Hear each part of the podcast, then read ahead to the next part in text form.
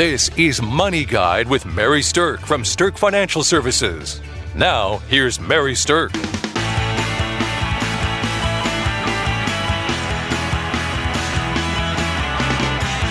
Welcome to Money Guide with Mary Stirk.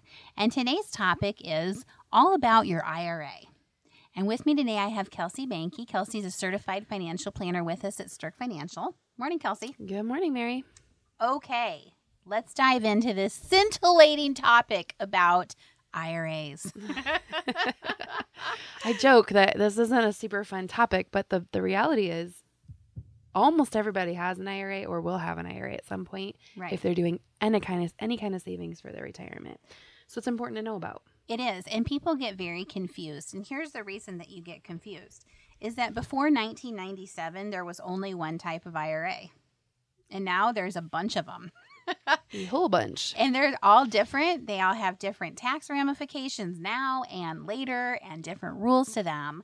And so, because there's been so many changes, we thought this would be a great show topic to really educate you about what the best ones to use are, how you want to position them for yourself, and encourage you to save for your retirement. All right. So, there are two main categories of IRAs. There's something called a traditional IRA, and there's something called a Roth IRA. And within those categories, there are sub choices. That's why it gets dicey. All right. So, that original IRA, like what we said, was that there was only one kind before and it was just called an IRA.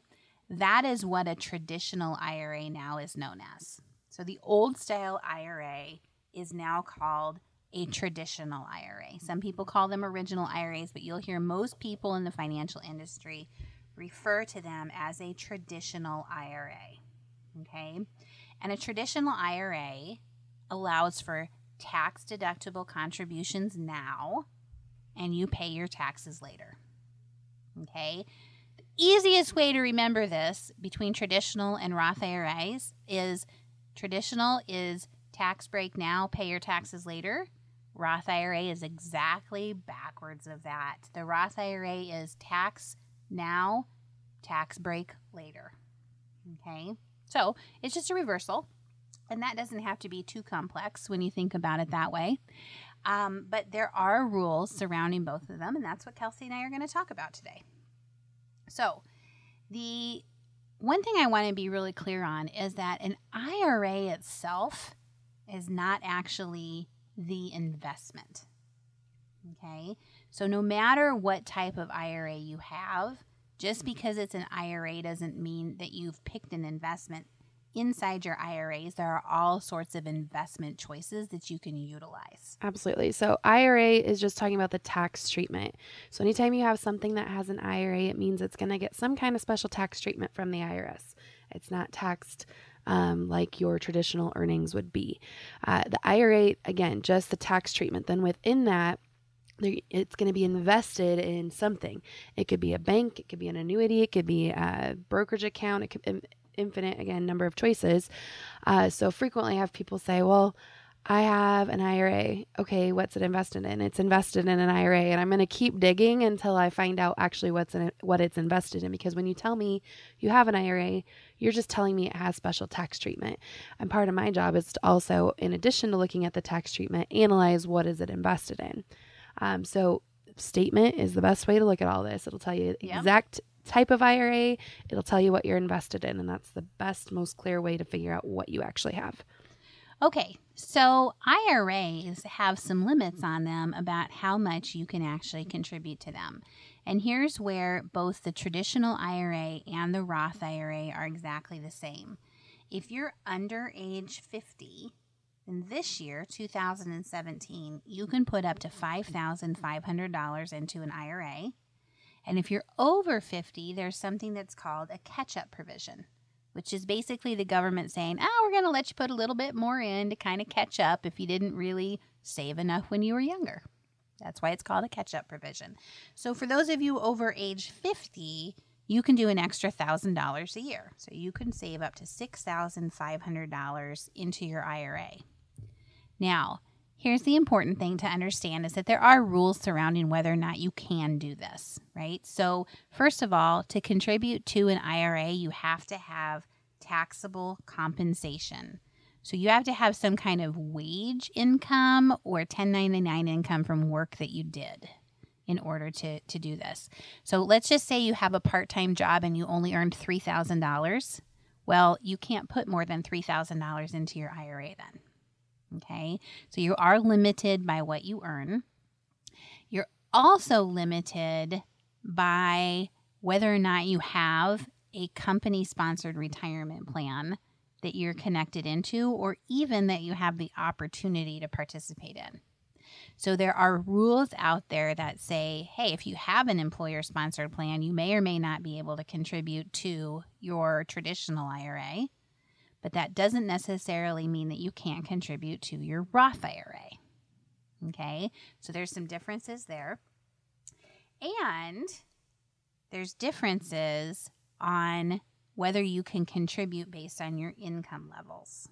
Okay, so in order to contribute to a Roth IRA, you and your spouse's income have to be below a certain level and that level changes a little bit each year. So, before you just go out and start a Roth IRA or a traditional IRA, it's important to have a conversation with either your accountant or your financial advisor to see if you're eligible to do either one of them. Okay? So, before we get too far into the weeds on that, though, let's talk a little bit about why you would even want to contribute to an IRA. Kelsey, what would you say is one of the very best reasons that you would contribute to an IRA of any type?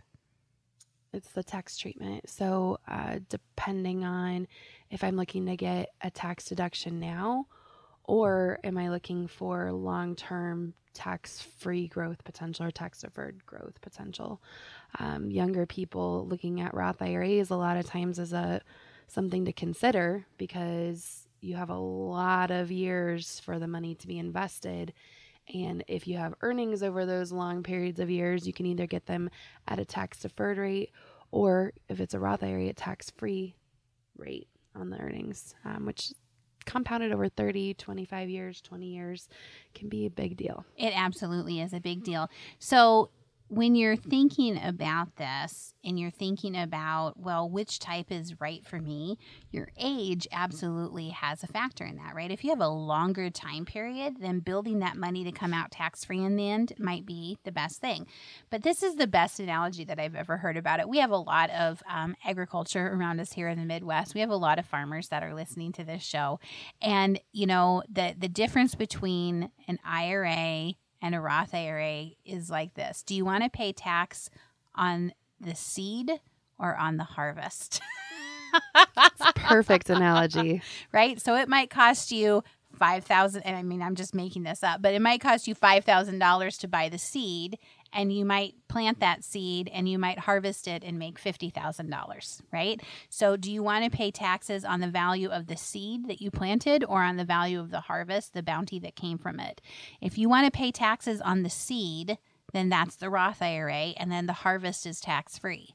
If you want to get the tax deduction now and you want to be able to get the deduction on the value of the seed, then the value of that harvest later is going to be taxable, and that's the traditional IRA. So that's a really good way for people to think about that. Okay, there are some additional IRAs that are out there that are all part of these other sub, you know, they're subtypes of the traditional and the Roth. Okay, so the first thing is there is such a thing that's called a spousal IRA. So if you're married and you meet some certain conditions, then you can contribute to an IRA, both a traditional or a Roth for your spouse, even if they have little or no taxable compensation of their own. Okay, and that's considered a contribution to a spousal IRA. So it is not a any kind of special type of IRA, it's still a Roth or a traditional it's just a way of describing it that you're making a contribution to your spouses based on the fact that you had taxable income. So that is absolutely something that is allowed. Okay. There's also something that's called a non deductible IRA. And that is a type of traditional IRA that you put the money into, but you're not actually getting the tax deduction. Now, why would you do that? why would anybody do that? Well, the reason that people might do it is if you're not eligible, like if you don't meet one of the rules to be able to contribute to a traditional or to a Roth to get the special tax treatment, you could still make a non deductible contribution. And then what you're gaining is the benefit of all of the time that it's invested. The growth itself is being deferred in terms of taxes. So you're not paying taxes on the growth along the way in a non deductible IRA. And that's the tax benefit that you can gain from them.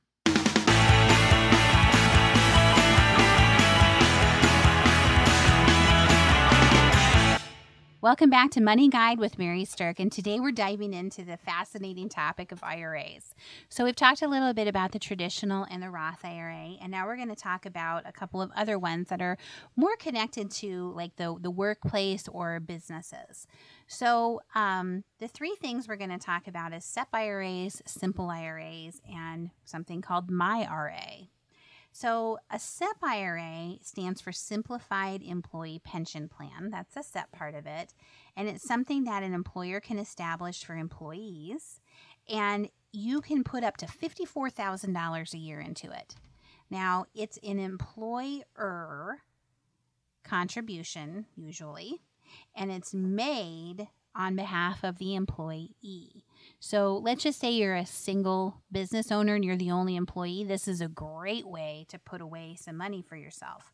There's limits onto how much you can put in and limits onto, you know, the percentage of your compensation you can put in. But a SEP IRA is a really good way for people to save, you know, significant amounts of money.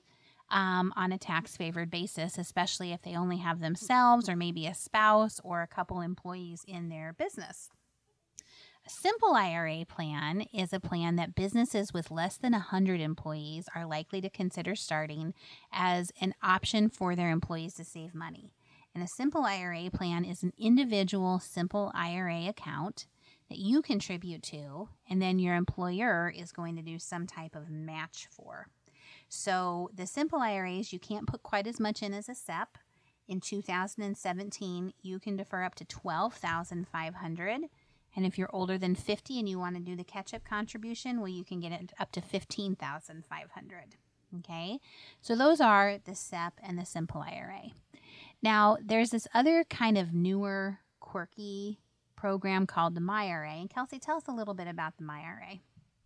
Sure. The MyRA is, like Mary said, it's something newer. It's being offered by the government, the U.S. government, and uh, it's connected with your employment. So you open up your own account, but contributions come from your payroll deductions.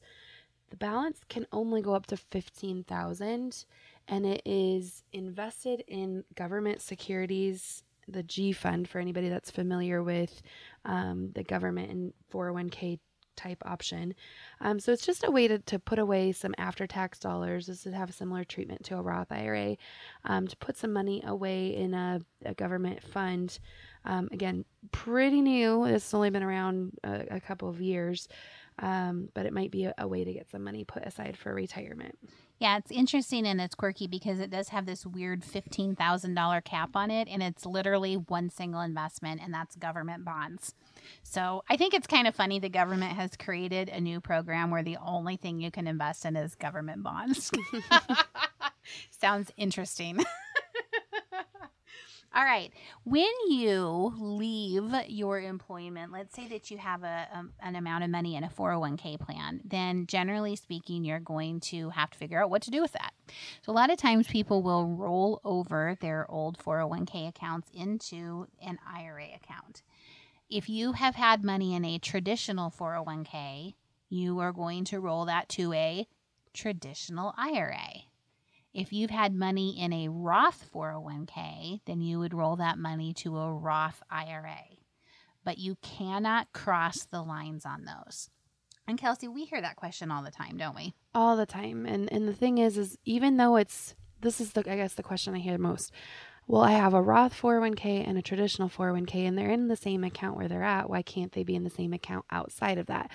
And my answer to that is technically they're un- both under your name at the 401k company, but they are kept separate and they are tracked separately. So once it leaves the 401k, it has to do the same thing and that has to be done in two separate accounts. That doesn't necessarily mean that um, your complexity level has gone up very much. It, it really hasn't. Most people will end up with a traditional uh, IRA, a Roth IRA, some kind of current employer sponsored plan, and maybe some other accounts just depending on what their situation requires. But the IRS will not let you combine them, and that's their rule, not ours. We just have to follow it. the other thing we hear a lot is people asking, Can I roll over my 401k right into a Roth IRA? And the answer to that is no. So if you have a traditional 401k, you have to roll it to a traditional IRA first.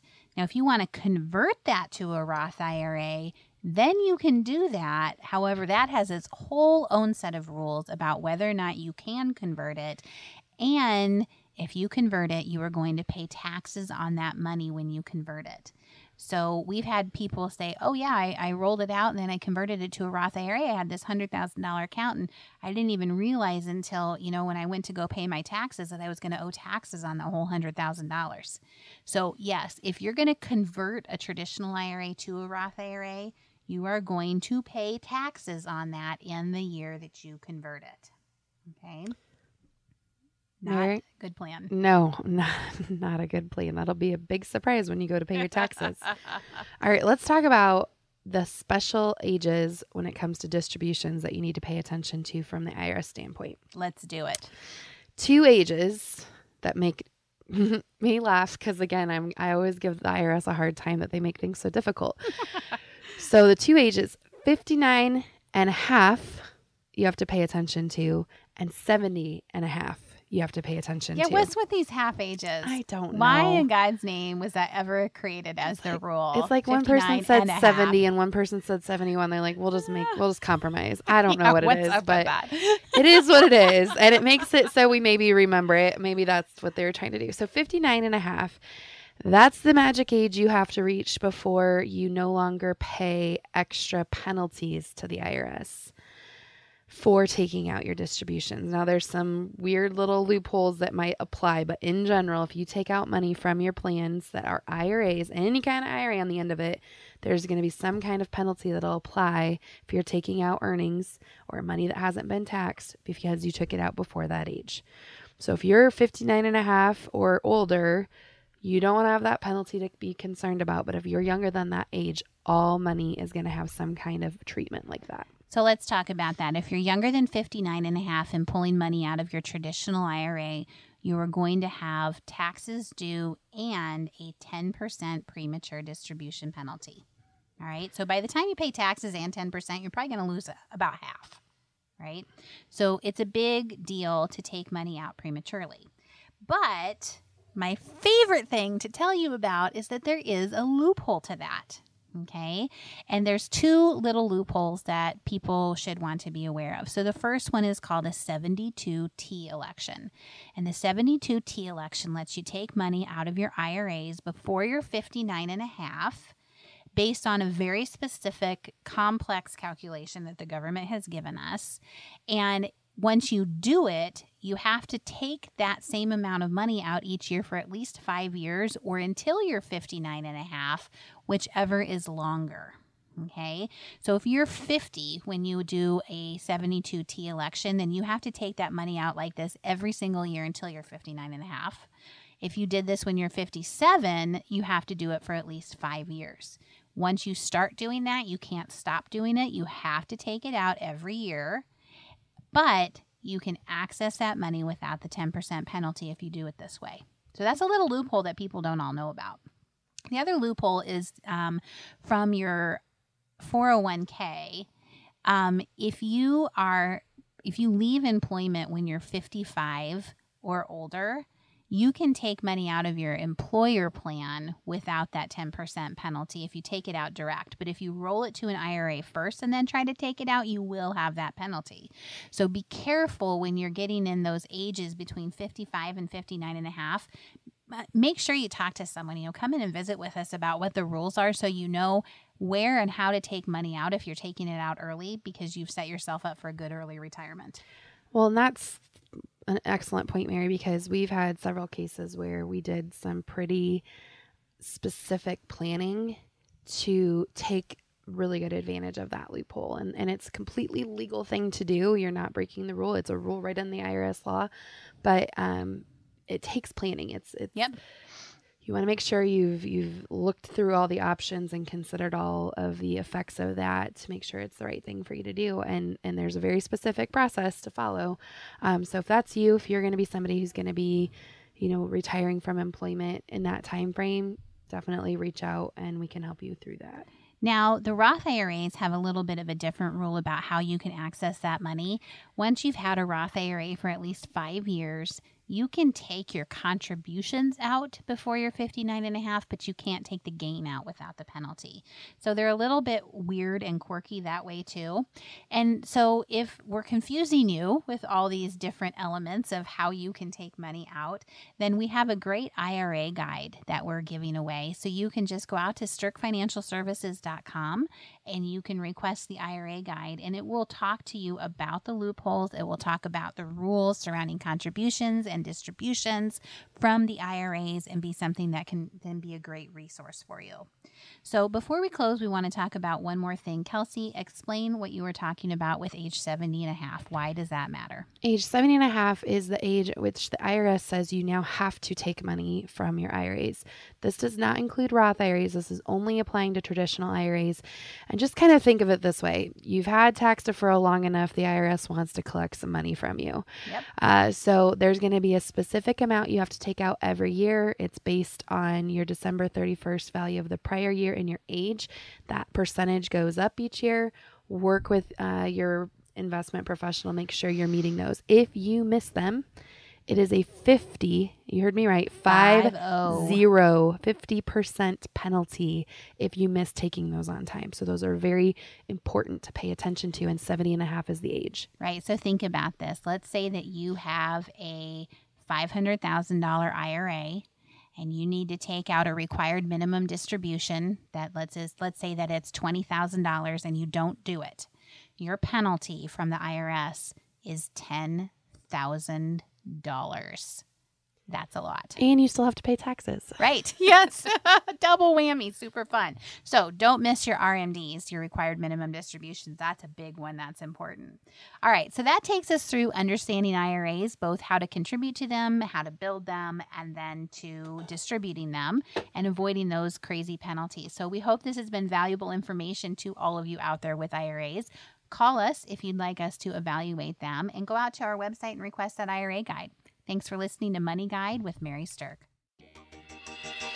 The views expressed are not necessarily the opinion of your audio provider and should not be construed directly or indirectly as an offer to buy or sell any securities or services mentioned herein. Investing is subject to risks, including loss of principal invested. Past performance is not a guarantee of future results. No strategy can assure a profit nor protect against loss. Please note that individual situations can vary. Therefore, the information should only be relied upon when coordinated with individual professional advice. Securities and investment advisory services are offered through Woodbury Financial Services Inc., member FINRA, SIPC. Insurance offered through Stirk Financial Services, which is not affiliated with Woodbury Financial. Stirk Financial Services is located at 350 Oak Tree Lane, Suite 150, Dakota Dunes, South Dakota 57049, and can be reached at 605 217 3555.